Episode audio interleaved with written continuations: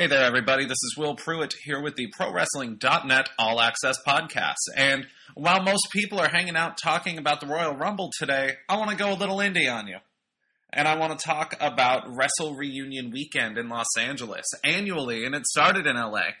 Um, it's moved on now. They do it with uh, the Royal Rumble, WrestleMania, and I believe they're doing it in Toronto at one point this year as well. But this is an annual wrestling convention where fans come really from all over the world, so surprisingly, to me at least. Um, fans come, and there are three big indie shows that are part of the weekend. Along with that, there's a lot of uh, signings, and different uh, different vendors have different wrestlers come as their guests and all that. And But the main feature, and uh, what I went to, were th- what I think were the two biggest shows. There was a, a show on Saturday night that included a Legends Battle Royal and a Legends Tag Team match and all that, and as much as I love me some old man Vader beating people up, I did not go to the uh, Saturday night show. What I did go to was the Dragon Gate U S A show on Friday night and the P W G show on Sunday night, and I'm going to talk about those shows and just kind of the overall Wrestle Reunion experience with you guys and give you kind of my view of what it is. Um... But before I do that, since we are on the all-access side, I just want to talk real quick about some of the uh, perks and benefits of membership.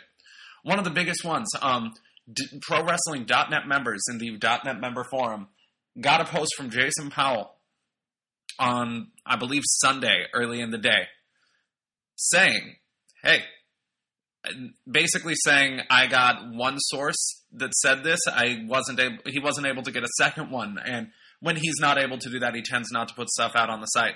But the source said, um, gave basically gave him a list of Royal Rumble rumors. And um, those rumors were, I'm bringing up the actual post for you right now. Um, the rumors were, Karma returns in the Rumble match. Booker T enters the Rumble. John Laurinaitis is only at ringside and does not full-on referee the Rumble match. Jim Duggan is in the Rumble. And Sheamus would win. Jason Powell went five for five with those rumors. And they weren't predictions. They weren't guesses. They were things that were told to him by a source within W W E. I just want to mention real quick, that's one of the perks of .net membership right there. You get first look news. You get rumors, not just on the main page, but you also get uh, your rumors in the forum as well when they can't quite be, uh, you know, backed up. That just one of the tremendous perks of membership. And if you're sitting there going, well, how can I become a .net member? I'm going to make it easy on you. Go to Pro Wrestling dot net right now. On the right-hand side of the page, there is a member sign-up link. Click on that. And for as low as five dollars and fifty cents a month, if you take the annual option, you can become a Pro Wrestling dot net member. Get yourself access to the ad-free version of the website, the .net members forum, where things like this are, the .net weekly show. It's an audio show with, with Chris Shore and Jason Powell that has usually a ton of first-run backstage news. They're not even going to put on the site. It's not going to go on the main page. It's not going to go on the forum. It's going to be right there in that audio. Um, on top of that, you're also going to get audio reviews of Raw, SmackDown, and T N A Impact. You're going to get um, weekly Q and A, a weekly Q and A with Jason Powell, once again, where you can ask him a question about history. You can ask him a question about uh, current events. You can say, hey, is there any word backstage on what's going on with so-and-so? Is there a reason Jack Swagger's been losing so much? And Jason will go to his sources and ask. And he'll come back in that audio update with an answer. Sometimes the answer is there's no reason. Sometimes the answer is I don't know. But uh, there, there is definitely normally an answer of some sort. So that's uh, you know, that that's a major perk of membership as well. Um, and you get the uh, .net Countdown Show with myself and Jake Barnett counting down the top five and bottom three moments of the week on a weekly basis. Uh, that's been featured a few times here in the uh, All Access podcast, as have a few of the other um, things we're talking about. So all of that, as low as five dollars and fifty cents a month if you take the annual option. But if you just want to try it out for a month, maybe uh, you know you're in a po- you're on a post Rumble high and you want to check it out. You can try it out for a month at seven dollars and fifty cents. You know, download all the audio and unsign up if you want, or, you know, just keep bec- being a member at that rate. We don't mind either way. Um, but definitely something worth checking out if you enjoy audio and you enjoy getting uh, some the first look at some news and some rumors involving W W E, T N A, Ring of Honor, and, uh, you know, all of the major promotions. So That's that's the plug for right now. Now, let me talk about Wrestle Reunion, and I'm a storyteller, so you guys are going to have to sit through some stories here. Um, Friday night, I get there. I came into town for the Dragon Gate U S A show, and I got to the uh, Westin, the L A X Westin, where it was being held probably about an hour, hour and fifteen minutes early. I walk around and, you know, run, and I see Superstar Billy Graham out there. That was pretty cool. I see uh, um, Greg Valentine. That was cool. Um, and... There's a bunch of fans waiting in line to go in. Before, if you were in the uh, front two rows, you got a meet and greet with the wrestlers on the show prior to the show. And that that's a really cool thing that they did for folks. And I didn't do that because, you know, I figure I can meet and greet them at some other point anyways. So I would go over to the bar and grab a beer and just kind of hang out. And I'm waiting for the show to start. Well, I'm waiting, just chilling, and who do I see walk up to the bar but Eric Watts from Tough Enough? Uh, if you don't remember him, he's the guy with the really big hair that was really out of shape. Um, there's a man named uh, Steve Austin that yelled at him a lot, just in case, you know, you're still not quite uh, clear on who this guy actually is, and I wouldn't blame you if you weren't. Oddly enough, a lot of other people at this show were not either, which is kind of what the story is about as we get into it. So, yeah. So there's this guy from Tough Enough hanging out, and no one knows why. No one, you know, people are looking around, they kind of see him, and he comes up to the bar, and he has a couple of people with him. He gets completely ignored by the bartender. Absolutely full-on ignored. And he's looking around like, what's going on? Don't you know who I am? And nope, nope, no one, no one's really paying attention to him. So the guy is at the show. Like, he's at the Dragon Gate show that night. And I'm kind of, you know, I'm just kind of people watching, hanging out. And the dude is straight up lurking. Like, not even a joke, lurking. Eric Watts is lurking around. He's He wasn't brought in by a vendor. Check the Wrestle Reunion site. No one said Eric Watts is appearing. No one, you know, asked him to come. And it's not like people were like, oh, wow, Eric Watts, what a coup. Oh, he showed up. No, the dude bought a ticket as a fan, showed up in a Tough Enough t-shirt, and was lurking, waiting for people to approach him and say, hi, I really enjoyed your work getting yelled at and not being able to run. That's, it's like that's what he was waiting for. So, you know, throughout the show, you know, he's walking around and he's sitting in the back and just kind of watching and sulking. At intermission, he goes and hangs out back near the vendor tables and everything. There was a High Spots table and a Dragon Gate table and other tables. And he's hanging out back there, like, again, waiting for people to ask him for his autograph. Like, he's just expecting it and hoping and praying that it's going to happen and he's not going to be embarrassed. Not today. Well, no one really did. I think I saw one person take a picture with him. But at the end of the show, I was talking to Mike Rowe, a uh, P W Torch contributor who does audio a lot with Sean Radican, and he's from the L A area, and we were kind of comparing notes on the show and just chatting a bit about wrestling and such. And he goes, and we're both just standing there, and suddenly Eric Watts is making like a beeline for us. It was weird. He ends up walking by us, but I honestly would not have been surprised had Eric Watts turned around and been like, hi, uh, my name's Eric Watts, and I was on Tough Enough. Maybe you uh, saw the show and you know me. Would you like my autograph? Maybe we can take a picture together for you.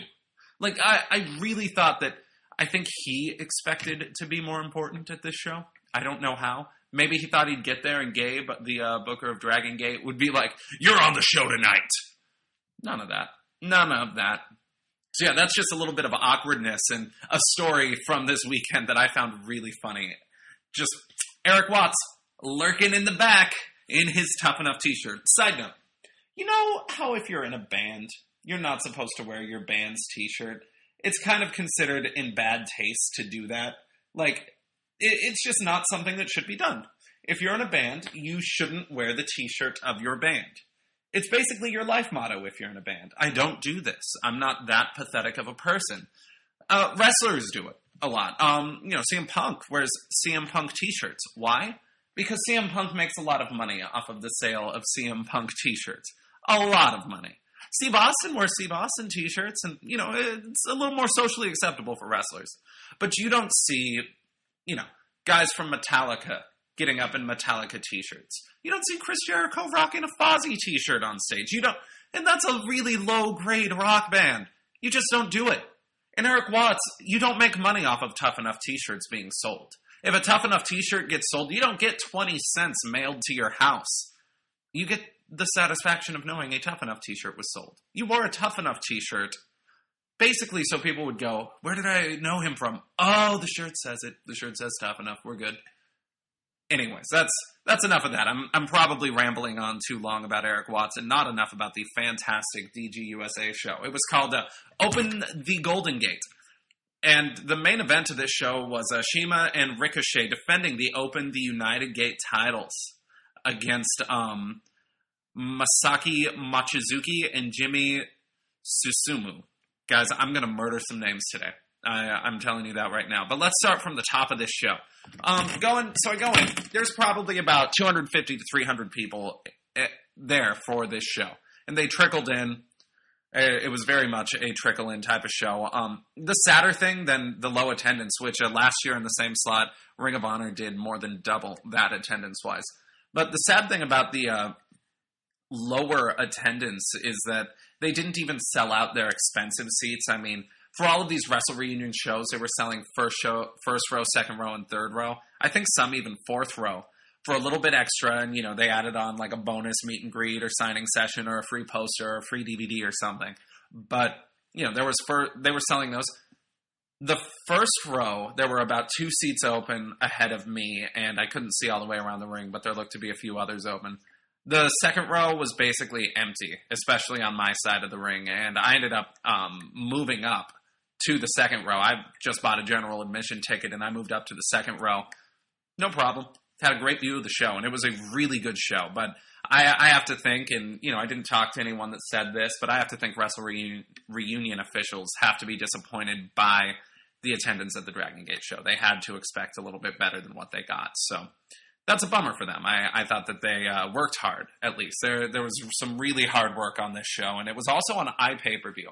So if you didn't get a chance to catch it, and you're hearing me talk about it, and you want to see it, go, you know, you can go to, uh, I think it's W W N, uh, Gabe's iPay-per-view site, the one that all of the Evolve and Dragon Gate stuff ends up on. Go there, check it out. It's uh, going to be available for, you know, it's going to be available for ever-ish on iPay-per-view. So, but our first match was Low Ki defeating B X B Hulk, and I was surprised that uh, Low Ki was out this early in the show.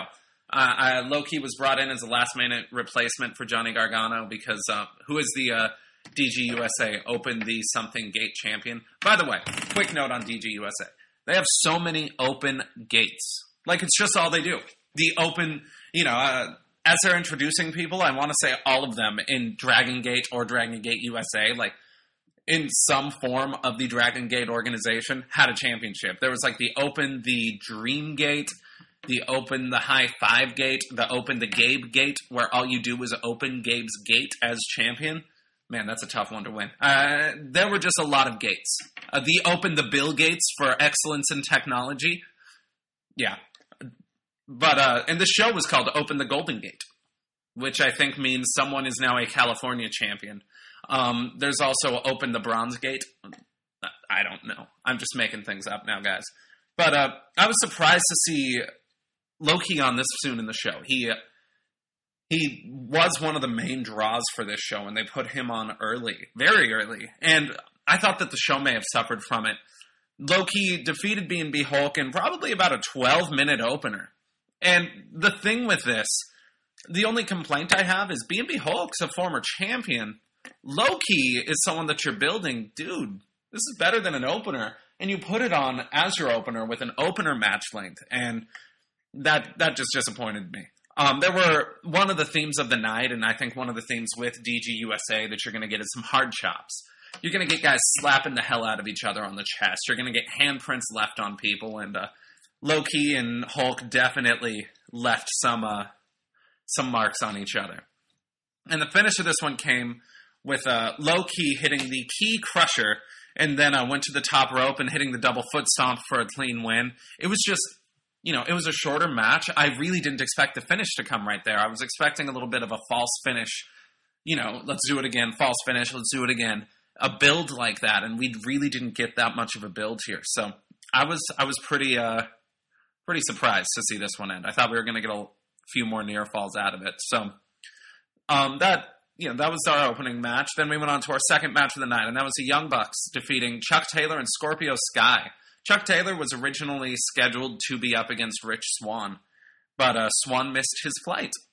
So Taylor was got on the mic and was like, well, I'm just going to have a match against one Young Buck, Matt or Nick Jackson, come on down. And the Young Bucks came to the ring and said, do you know who we are? We're Matt and Nick Jackson. We're the effing Young Bucks. We don't have a singles match when you want us to. It looks like you're just going to have to go two on one. So they kicked Chuck Taylor, started beating him down, and Scorpio Sky came out to make the save. And uh, Sky... Um, So the Buck, Sky ran the Bucks off, and Taylor and Sky were in the ring, and Taylor grabbed a mic and said, well, looks like I've got a partner now. How about we make this thing a tag team match, boys? And that they did.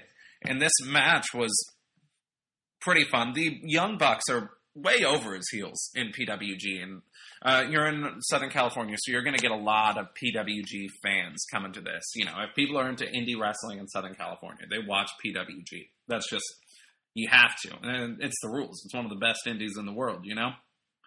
So they uh, they were definitely over his heels in this one. Um, it broke down the way that indie tag team matches love doing.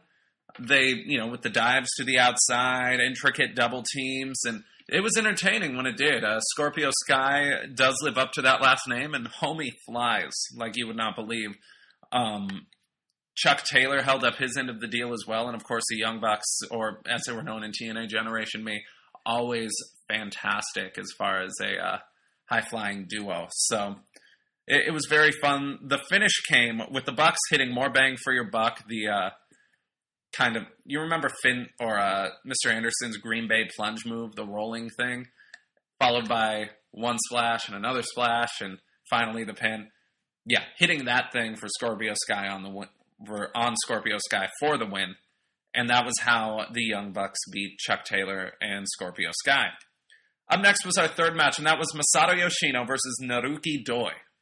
I've never seen these two before. I, I'm not a uh, Japanese wrestling aficionado. I'm not even a Dragon Gate guy. This was actually my first ever Dragon Gate show. I haven't watched one. I haven't, you know, gone to the website and checked any out. I definitely will after this. To be uh, completely honest, D G U S A is up on my list now. Um, but it's totally in the cards for me to check out some Dragon Gate after being here. And this match is one of the reasons. Um, Masato Yoshino, and I'm going to talk about him a lot because he impressed uh, at the, D, at the uh, P W G show as well, is the fastest wrestler I think I've ever seen. That dude flies like you would not believe. There, he flies... He he runs the ropes, and it's you can't see him. He's just a blur.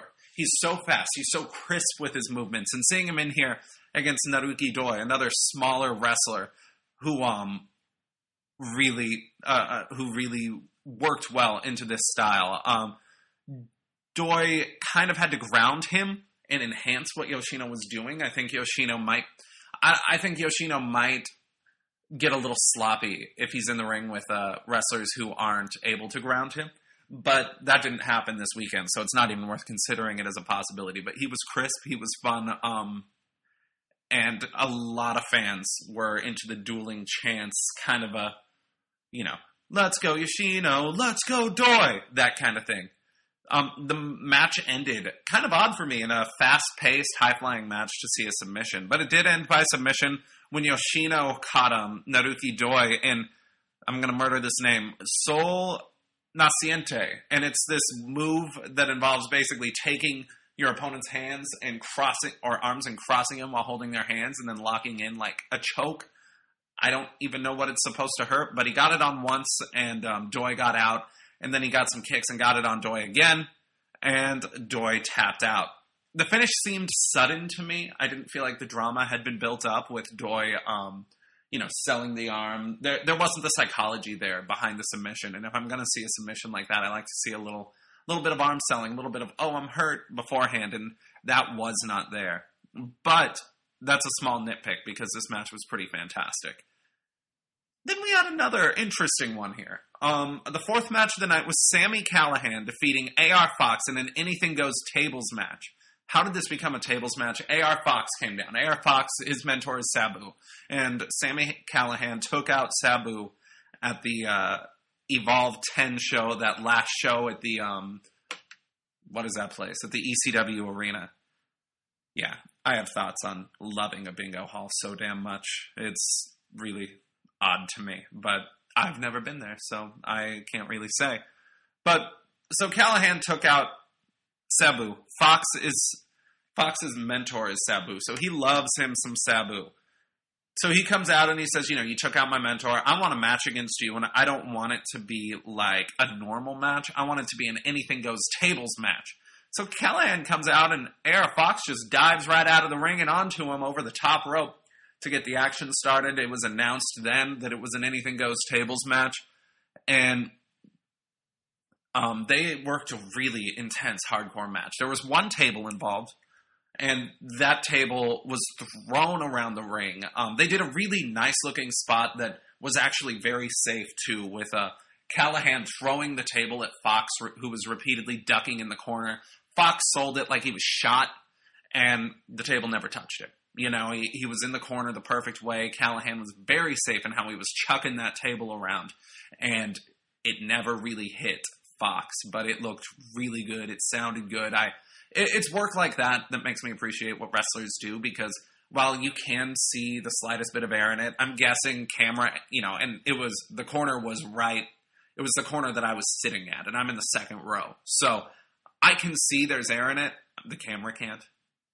The people on the other side can't, and I just appreciate that kind of work where you can tell that they took the time to come up with a spot that looked really good but wasn't all that painful. However, they did some painful stuff here, too. They took a barricade and set it up um, across, you know, from the ring apron to the barricade, set it up, bridging that gap, and there were three huge spots on the barricade. Um, Fox got backdropped onto it, bending it a little bit, and that, that looked like it hurt. Then Callihan ended up lying on the barricade, and Fox came off the top rope and did a flippy sp- splash on him. My God. That, you know, and we thought that was it. We thought, okay, that barricade's out. It, it's pretty much bent like a V, barely staying up right now. That's got to be it for the barricade. And then a little bit later, Callihan had Fox up for a powerbomb in the ring and threw him over the ropes and onto the barricade. And this was the dangerous spot to me. The others, yeah, they looked like they hurt, but it didn't look like anyone got head trauma. This one looked head trauma-y because Fox flew a little too far and ended up hitting the other barricades. And uh, it looked like he kind of hit the back of his head on those. He seemed fine, but there was a lot of concern in the audience. There was a lot of people standing up going, oh my God, why? And that was basically my reaction. Why? Was it necessary for this match? I, I mean, and it was a really good match. After that, um, Callihan picked up Fox and powerbombed him through the table on the outside that they had broken the legs off of accidentally. So the table was in an odd position too because it couldn't actually make it stand up. So my main thought on this match was why? Why did you have to include all of those barricade spots? Um, it was a really hard-fought match. It was a great brawl. If you're into that style of wrestling, more power to you. I thought it was a nice technical hardcore brawl. You know, it met in the middle really well. Um, but yeah, it it really did scare me a little bit. Then we got intermission. Colt Cabana invited people to go see his five dollar wrestling show, and it's basically Mystery Science Theater three thousand wrestling, kind of. And uh, it would, it was going to happen about an hour after the D G U S A event ended. I did not go to that. And if you're wondering why I did not go to that, it's because I live about an hour away from where the convention was, and I didn't want to be out that late. Yes, I'm an old man. Then we had our fifth match of the night, which was John Davis defeating Caleb Connolly. Um, this was kind of, everyone referred to it as the High Spots match, as in the company High Spots, who was a sponsor of the convention, basically putting on, you know, getting a slot on the card to put in a match. We were surprised it wasn't the opener, but I guess having it as that first match back from intermission, eh, it's just as dubious of an honor, right? But it was pretty good. surprisingly good. Um, Davis won the match with a powerbomb on Conley. Um, he at one point, Davis slapped Conley so hard on the back that there was a handprint on Conley's back for the rest of the match, and that just did not look comfortable. Then we had our sixth match of the night. Akira Tozawa defeated Pac. This was a really good match. I, I had never seen these two wrestle before, and it, it was an absolute privilege. I mean, I've, I've actually seen Tozawa, I think, on um, an old P W G D V D I have hanging out, but I had never seen Pac, and seeing them together, it was an intense, really, really good match. Their styles work really well. Um, Tozawa got busted open in the match, and, you know, we're in a hotel ballroom, and the floors are carpeted. There's no real padding down, so I was just worried that he was going to get blood on the carpet. I know that sounds silly, but, you know, um, a lot of springboard dives, which, you know, isn't surprising with Pac being the man that gravity forgot. Um, and one where Tozawa ended up missing and bending another barricade with his body.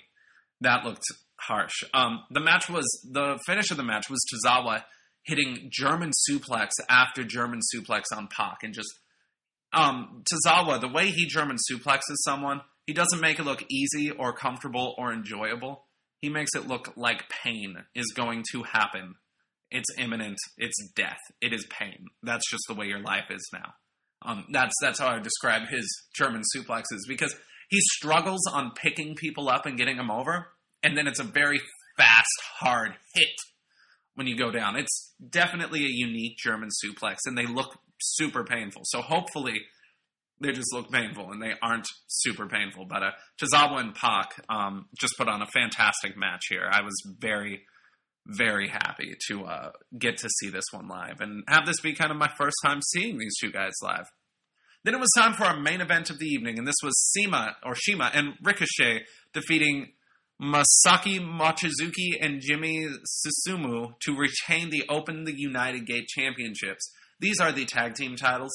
Um, open the United Gate, not open the Unified Gate, not open the uh, Gate Gate, not, you know, none of the other Open the Gate championships, but uh, this was a really, it started off pretty wild.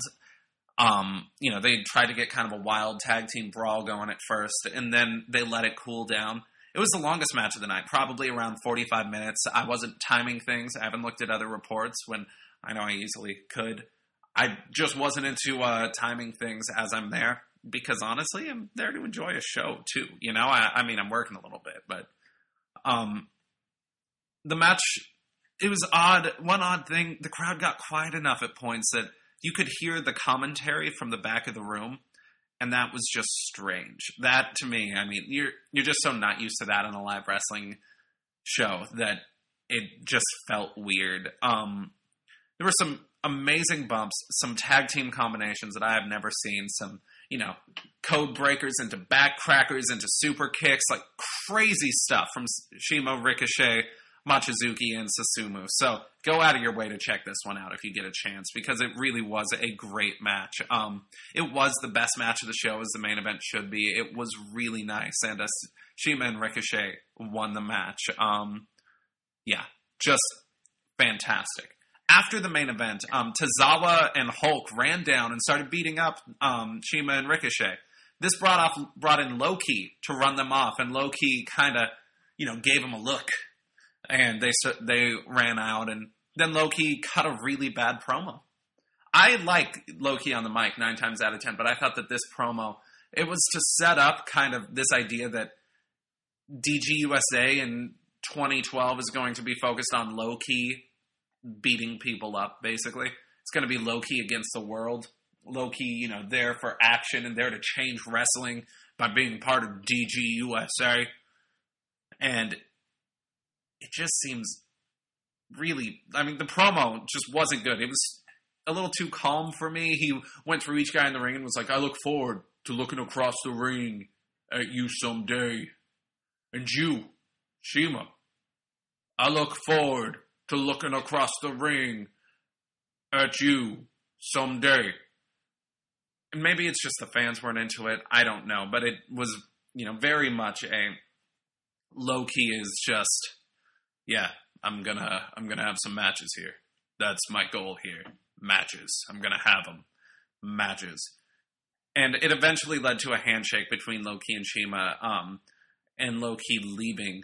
It was like a five-minute promo that could have been two minutes easily. And the disappointing thing for me, it left a bad taste in my mouth as I left the show. At the end of that night, it was kind of a... As opposed to being like, man, I saw just saw this awesome tag team main event. I'm so psyched about it. It was like, yeah, that Low Ki promo, man. And went on last, you know? It's true that whatever happens last is what people leave thinking about. It can be a good thing. It can be a bad thing. That's why you don't see a whole lot of heels win WrestleMania main events, because people leave a little down on that. Worse is when you see something bad close a show, and that's what happened here, is a bad promo closed a really good show. Um, then CIMA got on the mic and thanked everyone for coming to D G U S A. Yeah, fun card, not a bad match. Um, bad turnout. Low Ki's promo was bad, but uh, one thing I have to say on this show, and it's my compliments to Gabe, the uh, Gabe Sapolsky, the booker of Dragon Gate U S A and Evolve. This show was paced better than indie, indie than any indie show I've ever been to. Not a single match on this card overstayed its welcome. Nothing was pulling the, uh, well, we're going to give you an extra thirty minutes here that you don't need. You know, the opener was the perfect length for an opener. The card flowed. I never sat there and went, this, this thing over yet? Nope. Every time, the second I thought, oh, it could be, you know, something's even ended too soon. But that's better than it not ending, than ending too late. Because too late, you just pull the fans completely out of it. I, I thought this was a really well-paced show. And um, really a fun indie show. If D G U S A is back next year, I look forward to going. Um, it's a superb way to open a really fun, what was a really fun weekend. And uh, yeah, now let's transition to Sunday. I did not go to the Saturday show. I heard actual really good things about the Saturday show, which is kind of funny. And it's mildly surprising. Um, what I heard was the match of the night at the Saturday show might blow your mind. It was... Harry Smith, former uh, David Hart Smith, as part of the Hart Dynasty in W W E, and he tried being Cowboy David Hart Smith and a bunch of other things, versus Davey Richards. That's, people said that the, I mean, I talked to people I respect um, that were at the show, and they said it gave them chills. They said it was that good of a match, that they took each other to the limit. I can see it in that I think their styles would mesh really well. Really fantastically, actually. So, that, um...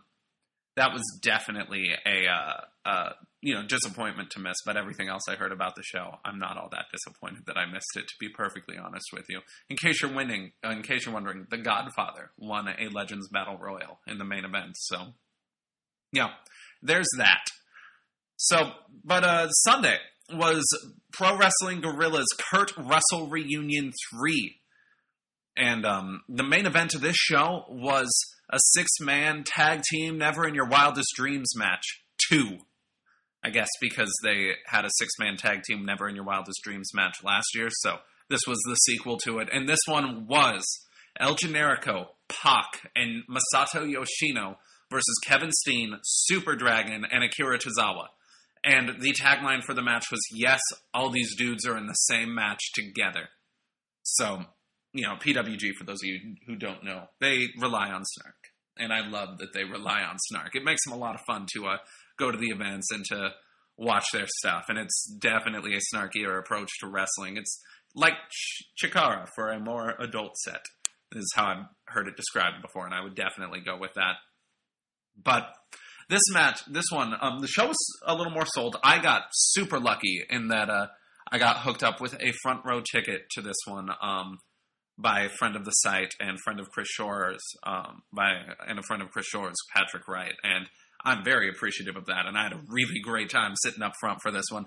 Front row seats for this show were about seventy-five dollars. So, you know, it's not like he bought me the ticket, but you know, he was able to hook it up with a very, very nice ticket to this show. And, uh, it was well worth being up there for, let me tell you, I, I had a great time checking out the action up close and personal at uh, P W G.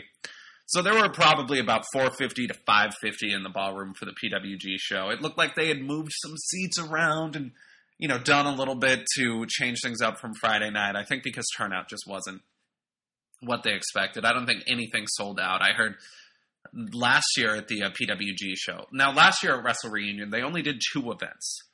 It was Ring of Honor on Friday and P W G with Legends worked in on Saturday. So the P W G show wasn't just Pro Wrestling Guerrilla, but it also had like the Legends Battle Royal and some other stuff. And this year, I think they tried to split the Legends show off to be its own show and then to have their own P W G show as well. So kind of a, you know, get two shows out of what was one concept. And I don't know that that worked so well crowd-wise. Um, so the crowd itself was subdued. They seemed really hungover for the most part, if I can be perfectly frank. And, you know, there's that shouldn't be surprising to anyone because they should be hungover at that point in the uh, weekend. They had a Legends show the night before, and I'm guessing a lot of Legends were probably at the hotel bar afterwards. And um, they had, a you know, and just some other really fun stuff that weekend. And this was kind of the next morning. The show was at one o'clock, so it's a little bit early for a wrestling show, a little too early to get drunk and rowdy, so you just kind of gotta there.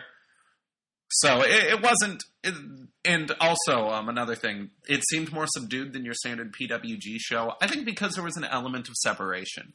Um, if you watch P W G D V Ds, where they normally uh, film their D V Ds, is at the American Legion Hall in Rosetta, California, and there there aren't any barricades. There, it's ring, maybe a couple feet where there aren't chairs set up, and then just, you know, people. And it's masses of people. There is no leg room in that joint. I've been to a show there, and I'm going to go to more, and I, I have trouble sitting. I'm a dude with long legs, and, you know, I'm sitting there going, my God, why do you people keep moving back? But it's nuts being there with no barricades, and there's regularly dives into the crowd and things of that nature. Well, this was a P W G show with barricades and a little, you know, some fancier lighting and stuff that really, you know, leaves the crowd in the dark and lights up the ring, which is fine, except that's just not what P W G fans are accustomed to. And I think the separation made the fans feel less like part of the show than they normally do in Reseda. Um, the show started off with um, Sal, one of the convention officials, dude from Wrestle Reunion, introducing the show and talking about P W G being a great presence at Wrestle Reunion, saying it's what brings Wrestle Reunion back to Southern California every year because P W G is that good and it's such a great brand of wrestling and they always put on a great show and draw people. This dude also introduced the D G U S A show and took a shot at Ring of Honor for not wanting to come out, going, eh, you know, all I know is one promotion wanted to say out where it's cold and we got the promotion that wanted to be here. Um... Quick side note on that. I don't blame Ring of Honor for not traveling to Southern California. It bums me out. I like Ring of Honor as a company nine times out of ten. But they um, they don't have a T V presence in Southern California. It's not. It costs a lot to fly people out, and it, you know, the money adds up. And when you don't have T V, what are you really? You know, you don't have your T V to promote this. Normally, with Ring of Honor, or at least what they're doing right now, is traveling solely to the places where they have a T V presence. So they're hooking up, you know, they're trying to hook up their T V with their touring. It makes total sense. If only they'd hook up their T V with their actual pay-per-views and everything else, I'd be happy. But that's besides the point. So uh, that was a cheap shot from the convention, and I think it sounded bitter. And I don't know. It bothers me when people in wrestling do that. I think mostly just because I think it sounds so petty.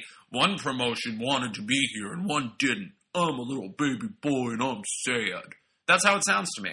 And I, you know, it's no offense to this guy. I didn't get a chance to chat with him. I'm sure he's a great guy, a fantastic promoter. I mean, I love Wrestle Reunion and I'm psyched that he brings it out every year. So, you know, I, I apologize to him if I'm being too much of a D-bag about it, but I really thought that this was, um, a little, that was a little bit of an uncalled for shot at uh, Ring of Honor. Um, Then uh, we had Excalibur, the Pro Wrestling Guerrilla authority figure. He's the liaison to the board of directors and all that. He's one of the founders of the company who doesn't wrestle anymore. And uh, he's the authority figure and lead commentator. Funny guy um, came out. And he discussed the fact um, every P W G show begins with him giving a speech. And it's a lot of housekeeping stuff saying, you know, guys, you need to recycle because, you know, people have bottles and stuff. And put, put your stuff in the recycling bin and all that. Um, but he comes out and basically says, you know, you need to recycle and you need to do this. And the crowd yelled out recycling. And he went, have you been to the West End? Have you looked around here? There's not a recycling bin to be found. And uh, went on also to talk about the fact that the West End has in fact banned streamer throwing. which is a bummer. Um, I know a lot of fans at the P W G shows like to do that, and a lot of them were planning to, especially, uh, they love Akira Tozawa, and they wanted to, um, you know, flood him with streamers because he's Akira Tozawa, and he's that freaking good. So I think there was a little bit of a, oh, with Tozawa not being able to get streamered in the face. So, um, the and I think the show may have suffered from it. Again, it's the crowd interaction that wasn't there. Um, then Excalibur announced that Eddie, Eddie Edwards was out due to travel complications, and he mentioned that he would be replaced by Harry Smith, who fought uh, Davey Richards the uh, night before, and the crowd was into that. They they were actually psyched, and I think had he not had that great match with Richards, people would have been like, really? Harry Smith? That's it? Why not just get Billy freaking Gunn or something? That that probably would have been the reaction. Billy Gunn was there the night before, too. Um, but in our first match of the night, we had Brian Cage Taylor and Ryan Taylor against uh, the tag team of Famous B and Chris Cadillac. This one... You know, Brian Cage Taylor and Ryan Taylor opened the last P W G show I was at, too, and it was basically the same type of tag team match where it was kind of a formula of things. And, you know, a formula of this is the, you know, indie tag team match. It's an opener. It's going to break down a little bit. We're going to do some outside dives. It's not going to be a whole lot of storytelling, and it's going to end with something spectacular, and that's basically what this was. The ending is a uh, double-team Canadian Destroyer type move where um, Brian gets on his back, legs up, the opponent leans over him, and then uh, Ryan Taylor gets on the opponent, basically, and I'm going to powerbomb or piledrive you position, and uh, Pro- Brian Cage kicks up and elevates the two of them into the flip for Ryan to do the Canadian Destroyer, and they did this on Famous B and got the win. It was okay. Not fantastic, you know. It, it was an indie tag team match. Our second match of the night was Jimmy Susumu versus B and B Hulk, and uh, Jimmy Susumu beat him, and this one suffered a lot early from the crowd silence. It, it was pretty dead in that joint, and the first two matches were just really unnaturally quiet, and I wasn't a fan of that. I, I think that they... or something should have happened to at least wake people up. We needed something in this match to wake people up. And they got it later on, but there was something there was something weird about the crowd where it just got so quiet.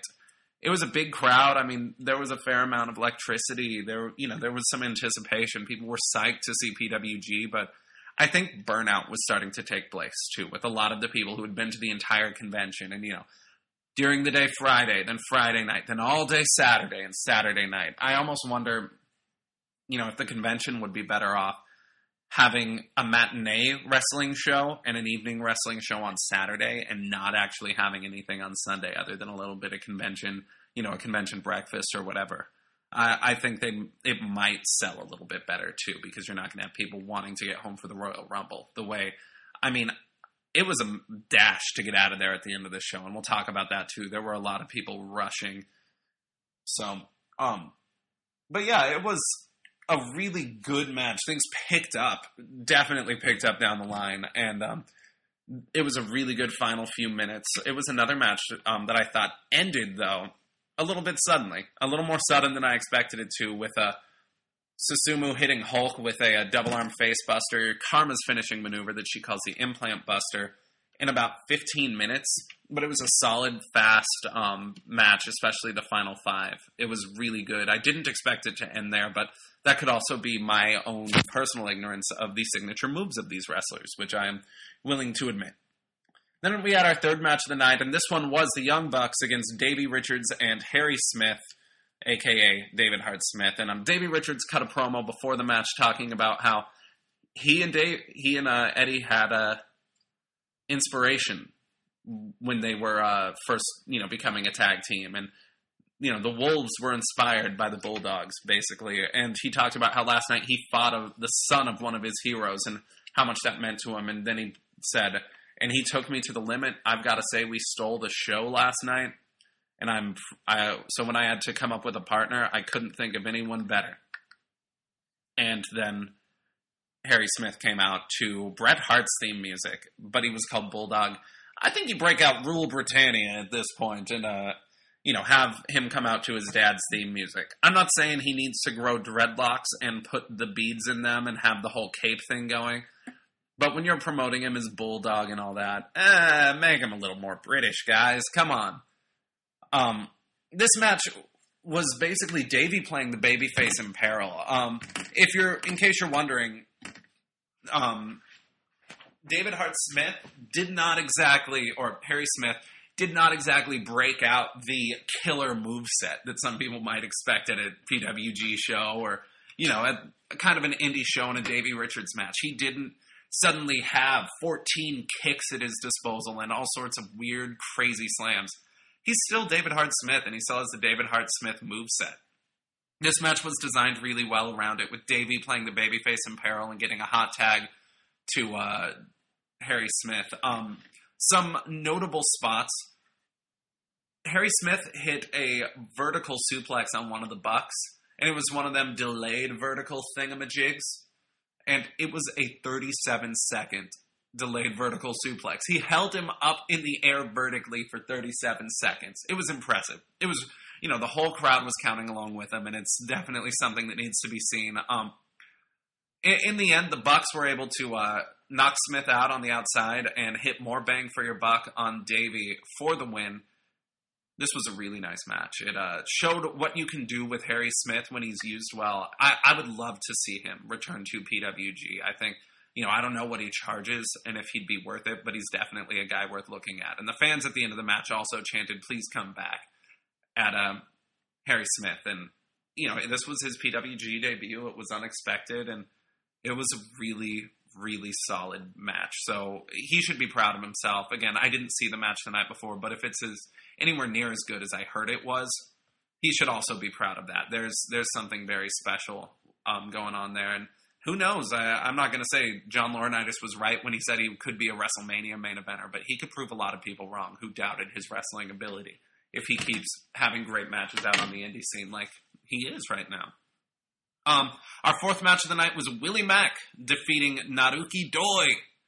And it was a clash of styles. Willie Mack normally is the... Uh, he's a big guy, but he flies a lot, and he's a really agile guy. He moves like nobody's business for, you know, a guy his size. And um, he normally plays to that. He plays to the flying and not necessarily the power. But with um, Naruki Doi, he played more of a power base, which is way more fitting to his body type, and especially going against a smaller Doi. Um, Doi was being a, was healing up on the crowd, but it's hard to heal on an indie crowd, guys, and we're going to get into that in a little bit, just uh, some of those issues that I think most indies run into, and I uh, P W G is running into it themselves. Um, it was a really fast match, a little bit of rest on occasion, and Mack won the match with an impressive um, sit-out powerbomb from a, like, slam position. Like, he basically tossed him up and brought him down in the powerbomb, and it was pretty neat. So... really nice stuff from Mack, really nice stuff from Doi. Uh, again, this was the second Naruki Doi match I've seen, and I'm impressed. I'm probably going to seek out some Dragon Gate stuff to watch him. Our fifth match of the night was a weird mix of really good and really bad. It, it was one of the best parts of the show for me, and absolutely the worst part of the show for me. And I'll get into why. Um, it was Candice LeRae, B-Boy, Cedric Alexander, and... Uh, mini luchador Mascarita Dorada defeating Joey Ryan, Peter Avalon, Rey Rosas, and another mini-ish luchador, a little bigger than Mascarita, but, you know, um, Demus three sixteen, D E M U S three one six. Um, and I'll, I'll start with the bad first, because I really want to end this match talking on a positive note, because so much of it was positive. What I did not like about this match is the involvement of Candice LeRae.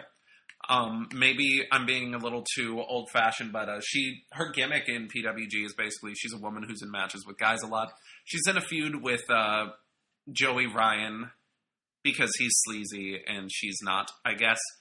And what I really dislike about Candice LeRae, what I really cannot stand about her, is her matches tend to encourage the crowd to chant for rape and chant for the abuse of women and, um, you know, uh, even little jokes.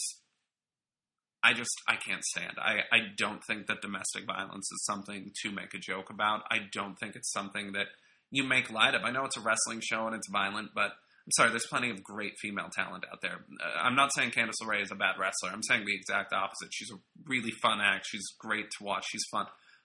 There's plenty of women's wrestlers out there that you can fly in or that you can find in the L A area for her to have feuds with. There's plenty of people for her to, you know, be around. But when you put her in these situations with Joey Ryan and with people, basically simulating rape in the ring. Like, no, I'm not kidding. Sim, watch the matches, simulating rape, and there's a bunch of idiot fans out there yelling about it and screaming and hooting and hollering and making jokes and, you know, no means no, no means no, or get her, Joey, or just saying really inappropriate things, things that you should never say to a woman. I, you know, I'm not going to sit here and be like, I'm the most gentlemanly guy and you're all bad people, but it honestly makes me embarrassed to be a wrestling fan at some points, and that's, I'm embarrassed to be one. I'm embarrassed to be identified as one, because if someone saw that and thought this is how wrestling fans act, they're going to think of me. And I am not that. And I think any wrestling fan that thinks they're worth anything, any, you know, uh, hey guys out there, if you're not rapists, you should not like this, because that's what they think. That's, you know, and I'm not saying it's all about what people think, but this is just stupid. And they really do play it up as a defenseless woman in the ring getting, you know, basically taken out and occasionally getting a hope spot. It's one thing to do it once in a match, but it's pretty much monthly at this point in P W G, and I can't stand it. Um, so that's my, I guess, soapbox on that issue and on this uh, idea. And, you know, I'm sorry, it's just something I feel very passionately about. It's something I'm really, really annoyed with in P W G, and I'm, I'm really frustrated by it in wrestling in general. I don't like being made to look and, or I don't like feeling dirty after I watch a match, you know, like, oh, that was, oh God, it's disgusting. What are these people around me that I'm pretty sure aren't bad people, but are chanting for rape? Come on. Uh, I, I think as wrestling fans, we're better than that.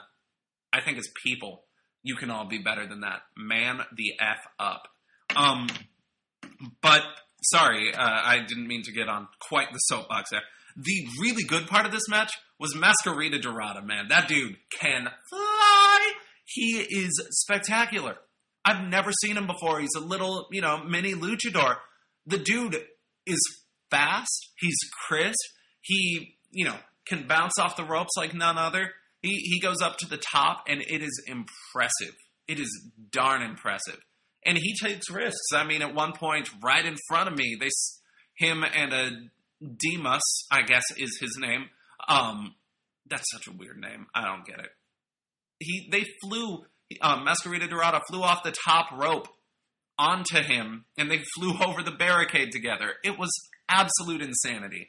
I would love to see this guy brought back. I would love to see him in more matches. Even you just bring him and Demas in to settle things, man. It was cool. Um, but the match itself, I don't think I went over. Did I go over everyone in it? Yes, I did. Um, Cedric Alexander and B-Boy were just kind of there. I don't feel like they added much. I don't feel like they took much away. Same thing with Peter Avalon and Rey Rosas. I mean, they do their whole act as part of the uh, sleazy bunch with Joey Ryan. And, you know, like I've said, I don't like the whole sleaze thing. I don't think it's an effective use of anyone's talent.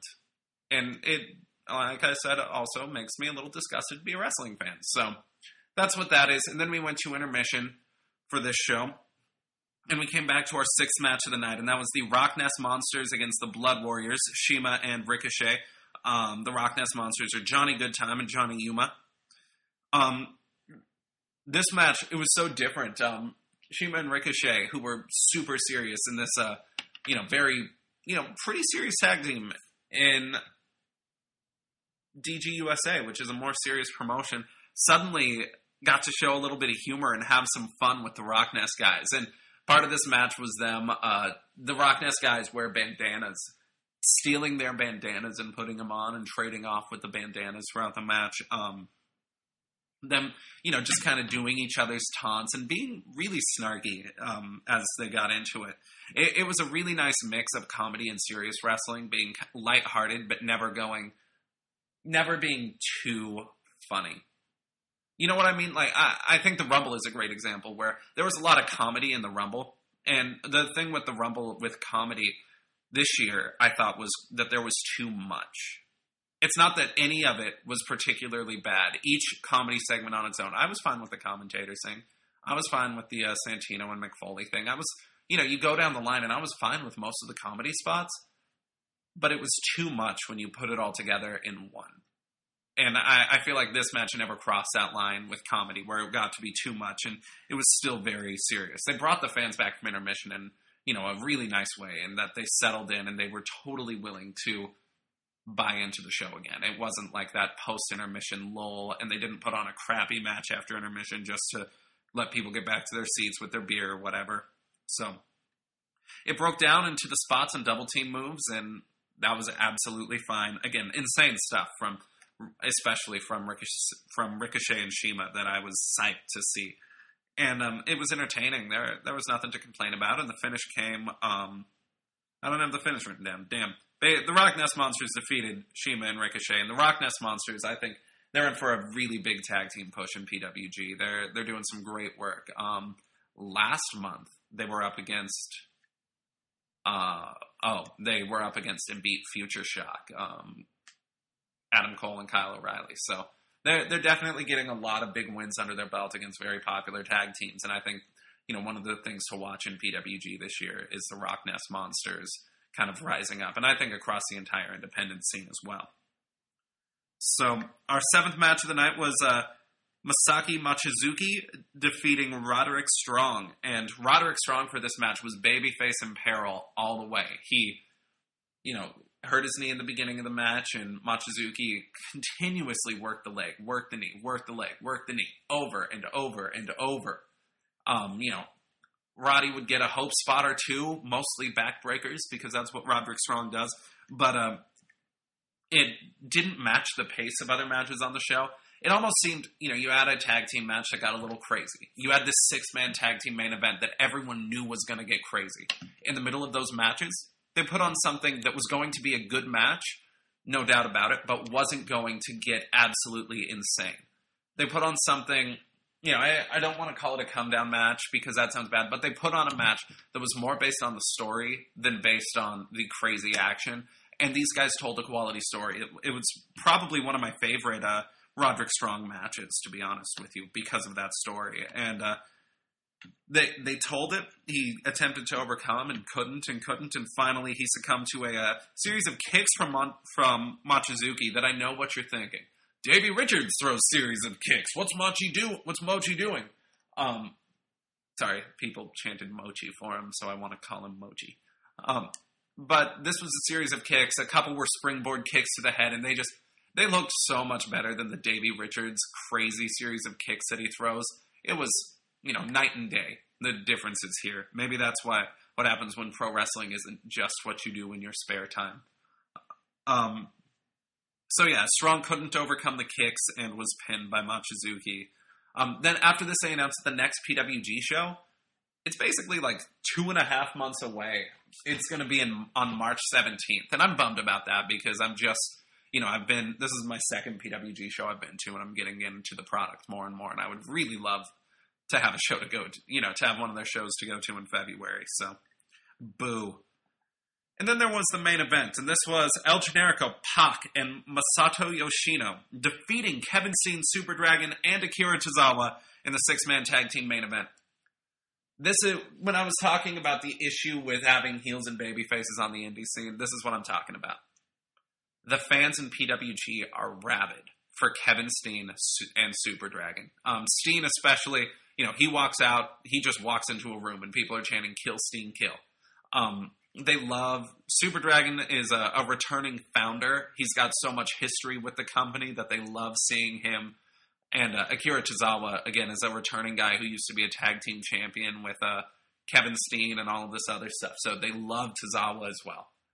The problem is, is that these guys are working heel, basically. Then you've got El Generico. El Generico's a total babyface. People love him. But he just got out of this intense feud with Kevin Steen, where people were cheering Steen and kind of cheering Generico, but uh, now they're in a match together again, and you you know, I'm not saying you put them in a ta- in the same tag team ever again. I think the days of Steen and Generico, as great of a tag team as they were, they have to be over with how much they've feuded now, at least for, you know, two or three years, and then you can bring them back together through circumstances, almost like they did with D-Generation X in two thousand six. That reunion worked, by the way. Don't let anyone tell you it didn't. It worked. Um, but, and you had, you know, I, I think this match was really just supposed to be, let's get these awesome people in a match. And that's what it was.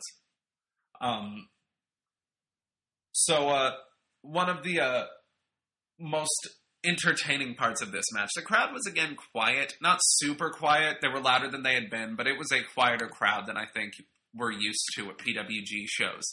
And part of that was, or, and one of the ways that they took advantage of the quiet, and really a fun way that they, um, took advantage of the quiet, was they had, or Kevin Steen basically from the corner was making fun of people. He was commentating on the match. He was talking about how he has the best body in wrestling and saying that El Generico's really let himself go.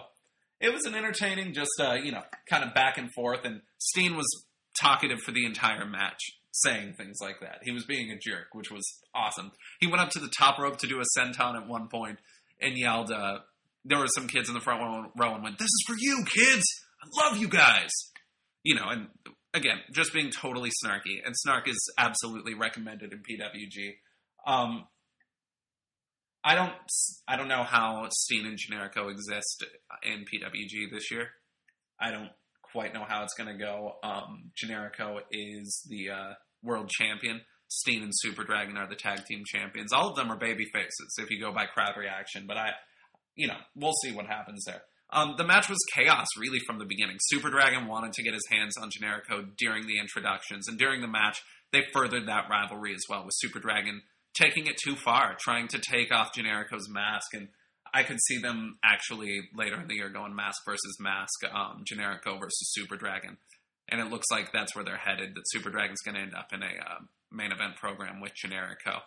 But it was, you know, definitely a uh, definitely a situation. The, the match broke down at ringside, into a brawl at ringside, and everyone paired off, and right in the front row where I was sitting, Steen was kicking the crap out of uh, Masato Yoshino, and that was fun. That was an exciting moment, and you know, I it, I let myself get into wrestling shows when I go to them, guys. I'm not that I'm not the critical person sitting there going, mm, "This is terrible" or "This is good." I don't. I let myself get into them. I don't chant "This is awesome" because I don't agree with chants that comment that rate the match actively as it's happening. I will clap for a match. I will get into it, but I think more than "this is awesome," guys have to want reactions to the characters and want people to get behind a character. So maybe that's just me being old-fashioned. But, um, yeah, again, not enough can be said in this match about Yoshino's speed. There was a segment of the match where Kevin Steen threw him up against the ropes and was trying to clothesline him, and he just kept crisscrossing, and Steen kept missing the clothesline, and it was super entertaining. And Steen, you know, even though he was just turning around, acted more out of breath than Yoshino at the end. He acted it. Yeah, acting. Um, Tozawa, again, impressed. He has a great connection with the P W G fans. And this dude's just, this little guy's just got charisma coming out of his ass. It's spectacular, the things that uh, he does. He's really great. Um, and Pac, again, the man that gravity forgot. And Pac was another guy who was really fun to watch in this match. It, this was just a wild brawl. It got crazy. All six men took some spills. They took some big bumps. See this match. It's a really fun six-man tag. I mean, you know, in P W G, they're just on the string of good shows. And while I don't think this was on the level of Steen Wolf and Fear, it's definitely on that next level down where it's absolutely going to be worth watching. Um, the finish came with El Generico hitting a top rope turn, a top turnbuckle brainbuster on Akira Tozawa. Then Pac hitting what I think was a seven twenty splash and pinning um, Tozawa for the win for his team. Then we had Super Dragon attempting to shake hands with El Generico, and El Generico was pissed because Dragon went after El Generico's mask. He played dirty, and that actually did get heat. I, I talked about people not getting heat and people loving it. People weren't into El Generico being unmasked. So maybe that's how they do it. They put that threat against Generico. They put the mask threat in there. And I think Dragon and Generico could be a really fun program, by the way. I, I can't say I'm a huge fan of Super Dragon. Maybe I just haven't seen enough of him. I don't know that he can do anything but wild brawls.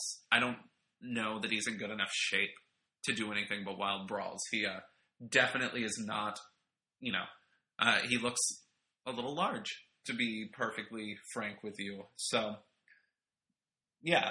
Um, but Generico refused to shake his hand. He even went out, shook hands with the other tag team partners, still refused to shake his hand. And um, that was basically it. Then, Jer- then Generico went back to the ring and celebrated with Pac and Yoshino to end the show.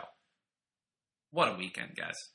What a great weekend. Um, Wrestle Reunion, if one, they're doing it, like I said, in Miami and in Toronto this year. If you're in those areas, go to the Wrestle Reunion shows. It's fun. You're going to see and meet some legends, and you're going to have a really good time.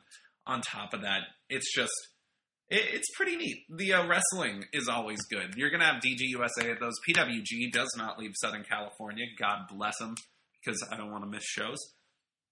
Um, so there's that. It's, but get the D V Ds of these shows if you uh, want to see some good wrestling. I don't think, I don't believe that, uh,